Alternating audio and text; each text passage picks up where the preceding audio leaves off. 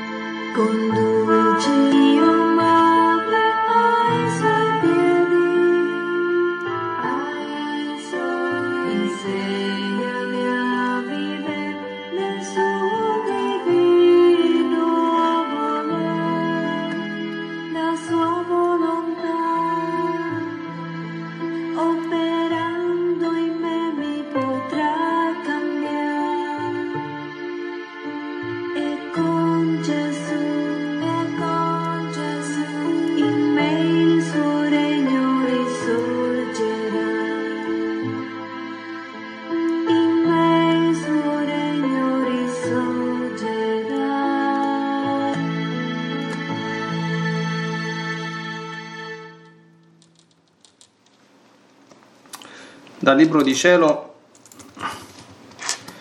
volume 20, 28 gennaio 1927.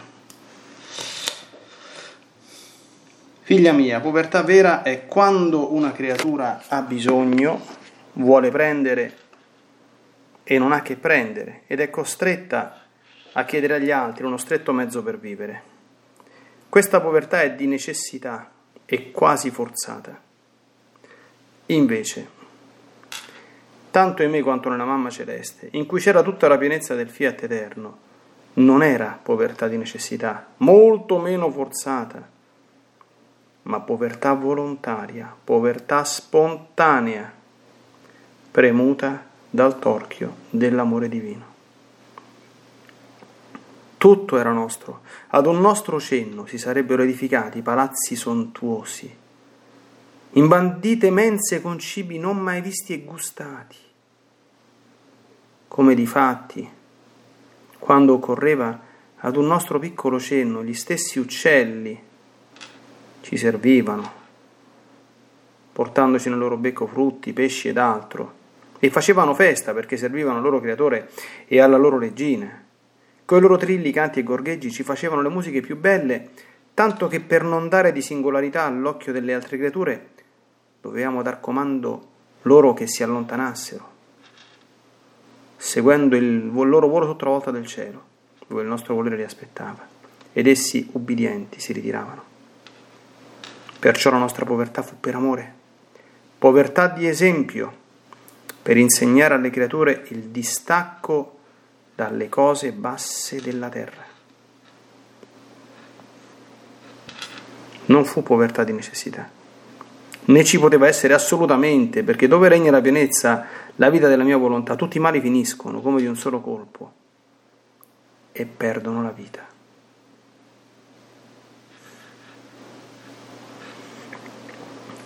Volume 20, 30 gennaio 1927. Figlia mia, c'è differenza grandissima tra chi deve formare un bene, un regno, e chi deve riceverlo per goderlo. Io venni sulla terra per espiare, per salvare l'uomo. Per fare ciò mi toccava prendere le pene delle creature su di me come fossero mie. La mia mamma, che doveva essere corredentrice, non doveva essere dissimile da me. Anzi, le cinque gocce di sangue che mi diede dal suo cuore purissimo per formare la mia piccola umanità uscirono dal suo cuore crocifisso. Per noi le pene erano uffici che venimmo a compiere, perciò tutte erano pene volontarie, non imposizioni della fragile natura. Ma tu devi sapere che ad onta di tante nostre pene che avevamo per disimpegnare il nostro ufficio, da me e dalla mia mamma regina, erano inseparabili somma gioia, somma felicità e gioie che mai finivano e sempre nuove, paradiso continuato. A noi era più facile separarci dalle pene, perché non erano roba nostra intrinseca, roba di natura, ma roba di ufficio, che separarci dal pelago delle immense gioie e felicità in noi, e felicità che, che produceva in noi come roba intrinseca la natura della nostra volontà divina che possedevamo. Come la natura del sole è dare luce, quella dell'acqua di setare e quella del fuoco di scaldare e convertire tutto in fuoco, e se ciò non facessero perderebbero la loro natura. Così è natura della mia volontà che dove essa regna fa sorgere la felicità, la gioia e il paradiso. Volontà di Dio e di infelicità non esiste né può esistere, oppure non esiste tutta la sua pienezza. E perciò i rivoli della volontà umana formano le amarezze delle povere creature. Per noi in cui la volontà umana non aveva nessuna entrata, la felicità era sempre al suo colmo. I mari delle gioie erano inseparabili da noi.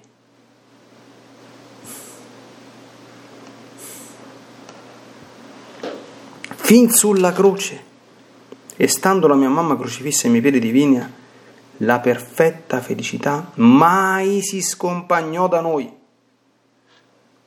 E se ciò avesse potuto succedere, avrei dovuto uscire dalla volontà divina e scompagnarmi dalla natura divina e agire solo con la volontà e la natura umana.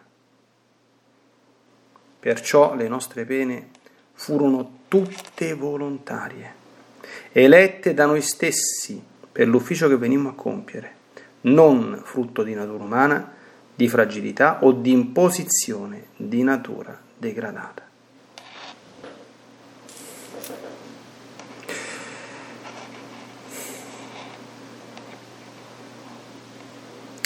Io non so gli effetti che hanno prodotto queste parole in chiunque avrà l'avventura di ascoltare questa meditazione. Io sono praticamente eh, divinamente, santamente, beatamente sconcertato. guardando bene non si tratta di cose ovviamente del tutto nuove, sono cose che se uno ci pensa ci arriva, ma il modo con cui Gesù le spiega e, e ce le fa conoscere non può non incantare e non innamorarci veramente sia di Lui che della Sua Santissima Madre. La lezione sulla povertà e la lezione sulle pene e la felicità però. Qui siamo proprio mm, in questi due capitoletti, benedetti siano, cioè proprio quasi concentrata in nuce, in piccolo, tutta la, la quintessenza ecco, della dottrina della volontà divina. Allora, qui dobbiamo contemplare questa scena. La povertà volontaria, cioè, allora, tutte, cioè le cose che per noi esseri umani sono penosissime e da cui fuggiamo volontariamente, cioè la povertà e la sofferenza,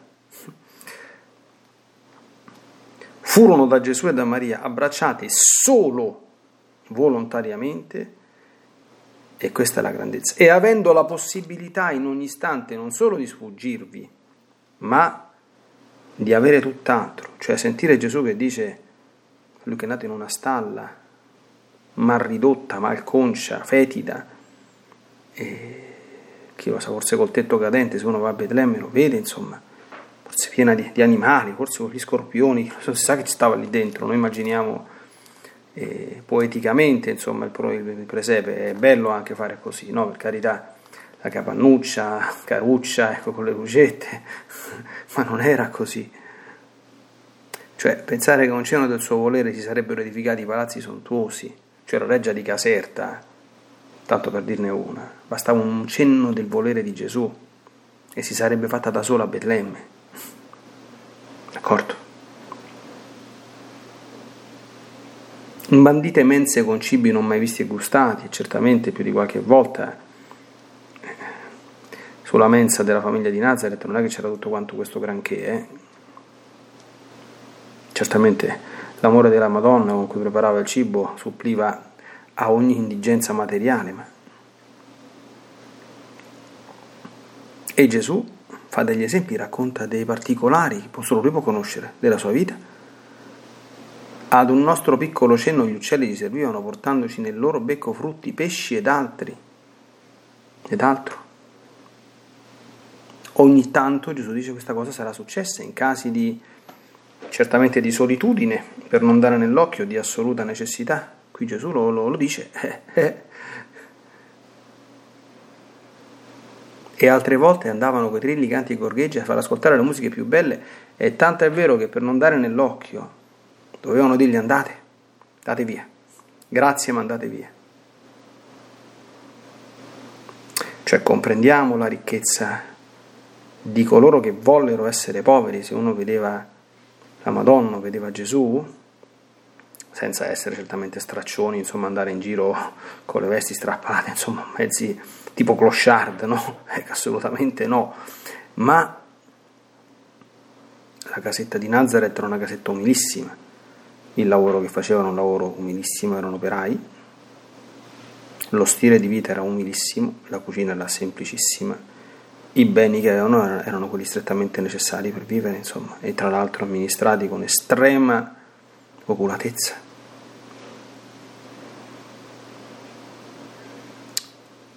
Quindi non è un valore la povertà in quanto tale, perché la povertà forzata di necessità, come dice non è un, è, è un male da cui fuggire, no? Ma è un valore la povertà per amore, la povertà volontaria. Perché? Perché quella è un esempio, oltre che un voler vivere, il distacco dalle cose basse della terra, ma non perché uno vuole soffrire, perché se tu stai attaccato alle cose della terra non conoscerai le cose del cielo. Un San Francesco che non voleva neanche vedere il colore dei soldi, tutti i giorni sperimentava la bellezza della divina provvidenza, perché se qualcuno non gli portava qualcosa da mangiare, San Francesco non mangiava. E se qualche giorno veramente qualcuno gli portava quasi niente, che bello, oggi la divina volontà vuole che faccia un piccolo digiuno, non c'è bisogno che lo decido io quando parlo, me lo fa fa lui quando, quando vuole. E Gesù spiega, non poteva essere la nostra povertà di necessità, perché c'è la divina volontà.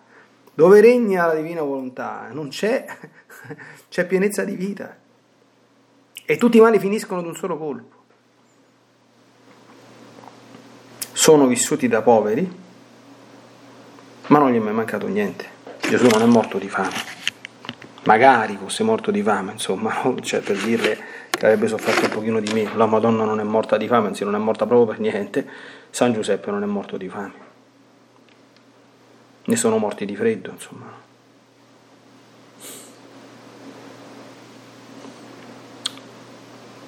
Contemplare questa scena è bellissima. E ovviamente questa chiama in causa tante considerazioni, riflessioni, interiorizzazioni che chi vuole certamente è invitato a fare sulla base di cioè noi abbiamo questi esempi e come facciamo a comportarci in maniera difforme da questi esempi?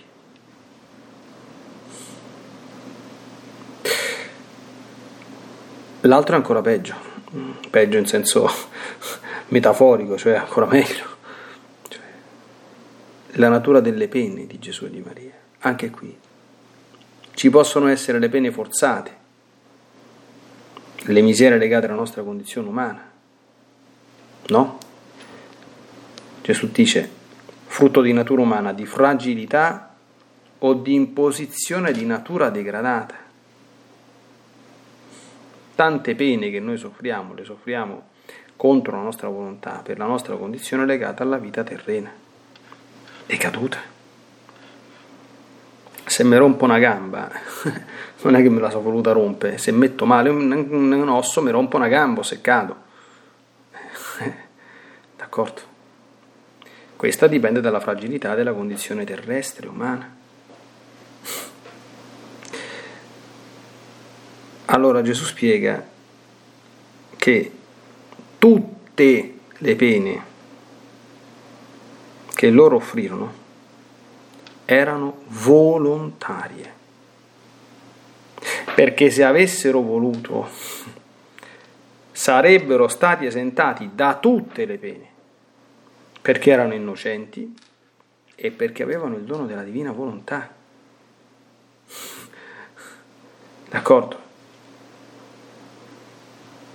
Ma erano venuti uno come redentore e la mamma come corredentrice. E a fare cosa? Che cosa è stata la redenzione? Prendere su di sé tutte le pene prodotte dalla cattiva volontà dell'uomo, cioè dal peccato, farle proprie e distruggerle con amore e per amore, offrendo loro innocenti e lui tra l'altro Dio in sacrificio d'amore al Padre tutto questo perché gli uomini potessero avere il perdono dei peccati e la redenzione. Questa è la... Abbiamo saputo anche un'altra cosa bella per chi ama Gesù e Maria, insomma, e desidera conoscere certi particolari non per morbosa curiosità, ma solo per amore, no? L'amore tende al desiderio di conoscere l'amato, vuole sapere tutto di lui cinque gocce di sangue. Sono state, diciamo, la materia con cui si è formata l'umanità di Gesù. Diciamo, la, la, la materia organica proveniente da Maria su cui lo Spirito Santo ha lavorato ecco, per plasmare la natura umana, su cui è stata infusa l'anima del Figlio di Dio fatto uomo e attraverso cui è stata realizzata l'unione ipostatica.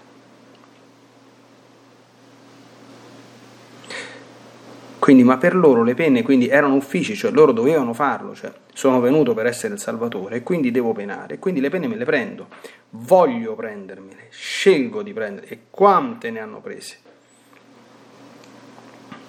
Allora noi possiamo pensare, ah ma povera la vita di Gesù e di Maria, ed ecco qui una, eh, dire, un aspetto che almeno io personalmente eh, non ho così tanto riscontrato, forse per po- poca attenzione, insomma, nella geografia, nella spiritualità classica.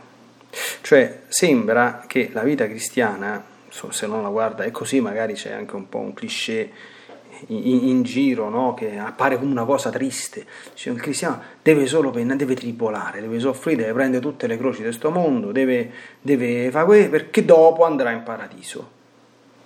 C'è questo un po'. c'è questo cliché. Io una volta sentii un'intervista, insomma, di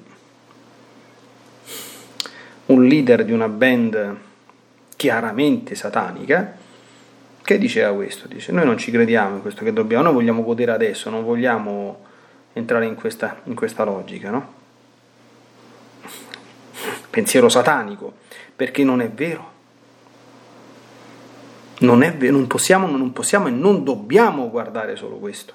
Certo che la croce c'è, certo che la sofferenza c'è nella vita cristiana. Gesù lo dice che è una condizione imprescindibile per essere suo discepolo, ma non c'è solo questo. E non c'è solo questo perché dopo ci sarà il paradiso e dopo le cose andranno meglio. No, no, no.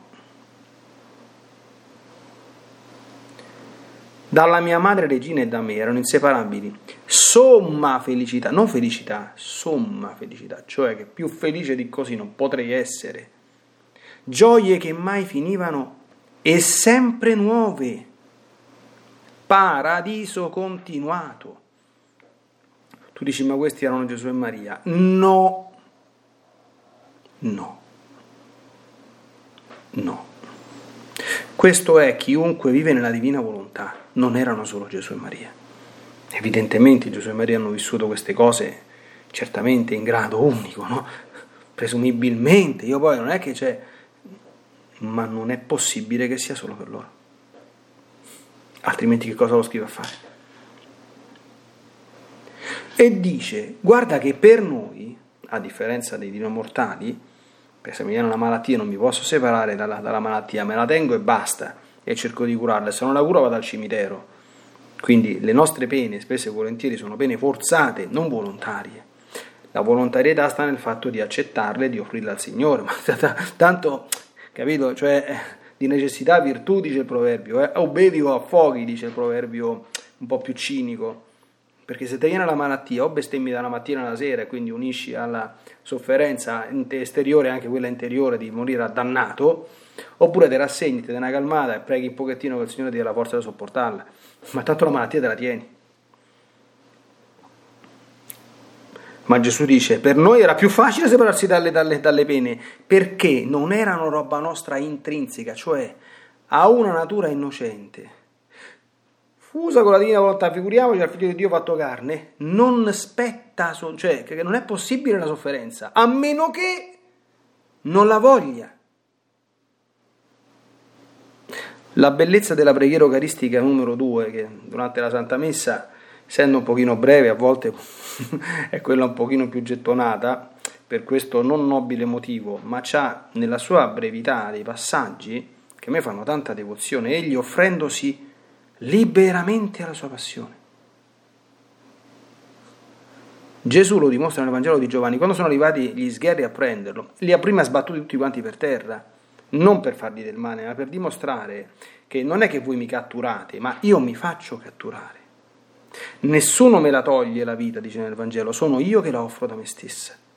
Da me stesso, perché ho il potere di offrirla, il potere di riprenderla di nuovo. Cioè noi dobbiamo pensare, quando pensiamo alla passione di Gesù, e preghiamo, noi dobbiamo pensare che in ogni istante lui poteva fulminare tutto, lui poteva trasformare tutto e non l'ha fatto. Questo ci insegna, cioè questo è un insegnamento proprio, come dire, focale, decisivo, capitale della vita nella divina volontà, che è tutta volontaria.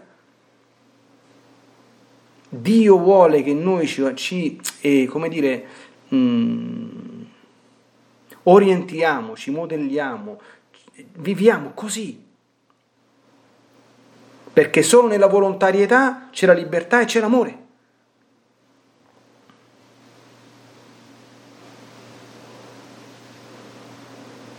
Quindi noi abbiamo delle pene forzate, sì, ma dobbiamo trasformarle in volontarie, come? Offrendole. E possiamo e dobbiamo, ad immagine di Gesù e Maria, questo è il senso della penitenza cristiana, prenderci delle pene che non ci spetterebbero. In questo possiamo imitarli. Sempre ovviamente per le stesse motivazioni, non per masochismo, per fare i, dire, i, i, i culturisti dello spirito, no? Ecco. Come diceva un po' di tempo fa Papa Francesco che diceva ma che, che, direbbe a Santo Padre a chi si vuole mettere il cilicio? Glielo dico mettitelo, se lo fai con spirito buono, non per essere eh, come dire, il supereroe de, de, dello spirito e per guardare gli altri dal, dall'alto in basso.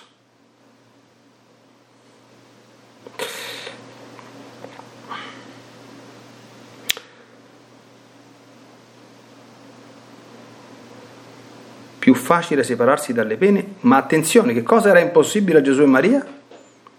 Separarsi dalle immense gioie e felicità che produceva in noi come roba nostra intrinseca la natura della nostra volontà divina che possedevamo.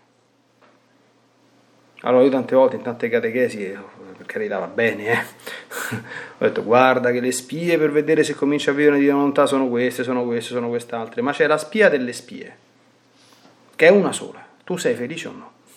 Ma felice, eh? Ma sei proprio felice, felice, felice. Attenzione, cioè questa, questa, questa è, una, è una, una, risposta che noi non possiamo cominciare a pensare, a, a ragionarci, dunque cominciamo a vedere, cioè se sei felice la risposta è sì, subito. Perché? Perché spiega Gesù. Natura della mia volontà è che dove essa regna sorge la felicità, subito, la gioia, il paradiso.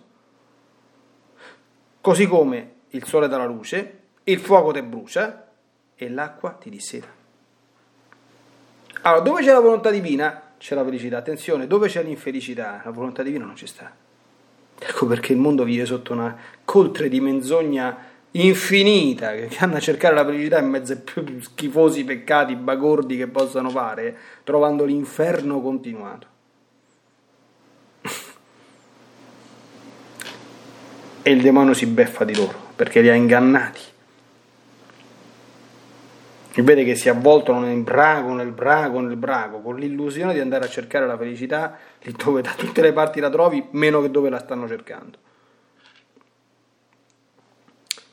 Bellissimo quello che dice Gesù, queste sono frasi da mettere. Volontà di Dio ed infelicità non esiste né può esistere. Non, non, cioè, è, è una contraddizione intrinseca. È come se tu dicessi A uguale a non A. Il principio di non contraddizione non, non, è, non è possibile. Volontà di Dio e infelicità non esiste né può esistere.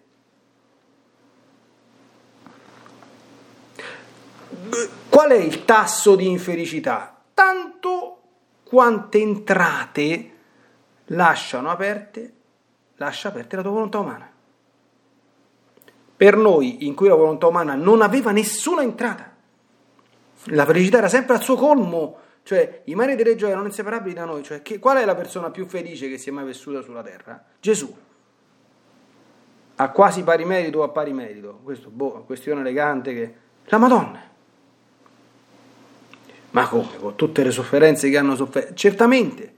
Sì. Qui Gesù dice, dice, una cosa sconvolgente. Io ricordo quando studiavo San Tommaso d'Aquino diceva che in croce Gesù non aveva perso la gioia della visione beatifica, lui la chiamava così Dice, ma in mezzo a quel mare di tormenti, fin sulla croce e la mia mamma crocifissa per i divini, la perfetta felicità mai si scompagnò da noi. Dice, per essere un po' infelice che cosa avrei dovuto fare? Dice Gesù, avrei dovuto uscire dalla volontà divina e scompagnarmi dalla natura divina, cioè rompere l'unione ipostatica, cosa che è impossibile, e rimanere da solo con la volontà e la natura umana. Per lui era impossibile, perché dopo l'incarnazione la pena Madonna in teoria sarebbe stato possibile e non l'ha fatto mai. Perciò le nostre pene furono tutte volontarie, elette da noi stessi e per, per l'ufficio che dovevamo compiere. Impressionante. Impressionante. Cosa ci insegna ovviamente questo? Qual è il frutto di questa meditazione? Qui dobbiamo riflettere sul nostro rapporto con la povertà volontaria che tutti devono vivere, non soltanto i religiosi, certamente nei modi e nelle forme consentite, ma più ci avviciniamo al modello di Gesù e Maria, più felici saremo, perché meno siamo attaccati alle cose della terra, più, attaccati, più, più saremo attaccati a quelle del cielo. E, e L'amore certamente alla croce, ma soprattutto l'amore alla divina volontà. L'amore volontario alla divina volontà. Perché quanto più noi ci entreremo, quante più porte di ingresso chiuderemo alla volontà umana e quanto più apriremo, spalancheremo le porte a fare la divina volontà e a vivere nella divina volontà, quanto più sarà formata il regno della felicità in noi, la gioia, il paradiso terrestre sul serio. Non per scherzo. Questo non, questo non è il libro delle, delle, delle, delle favole, eh? sembra il libro delle favole, ma questo è il libro delle favole vere. Perché mentre le favole sono frutto di fantasia, questa è una favola vera che si può vivere in questo mondo.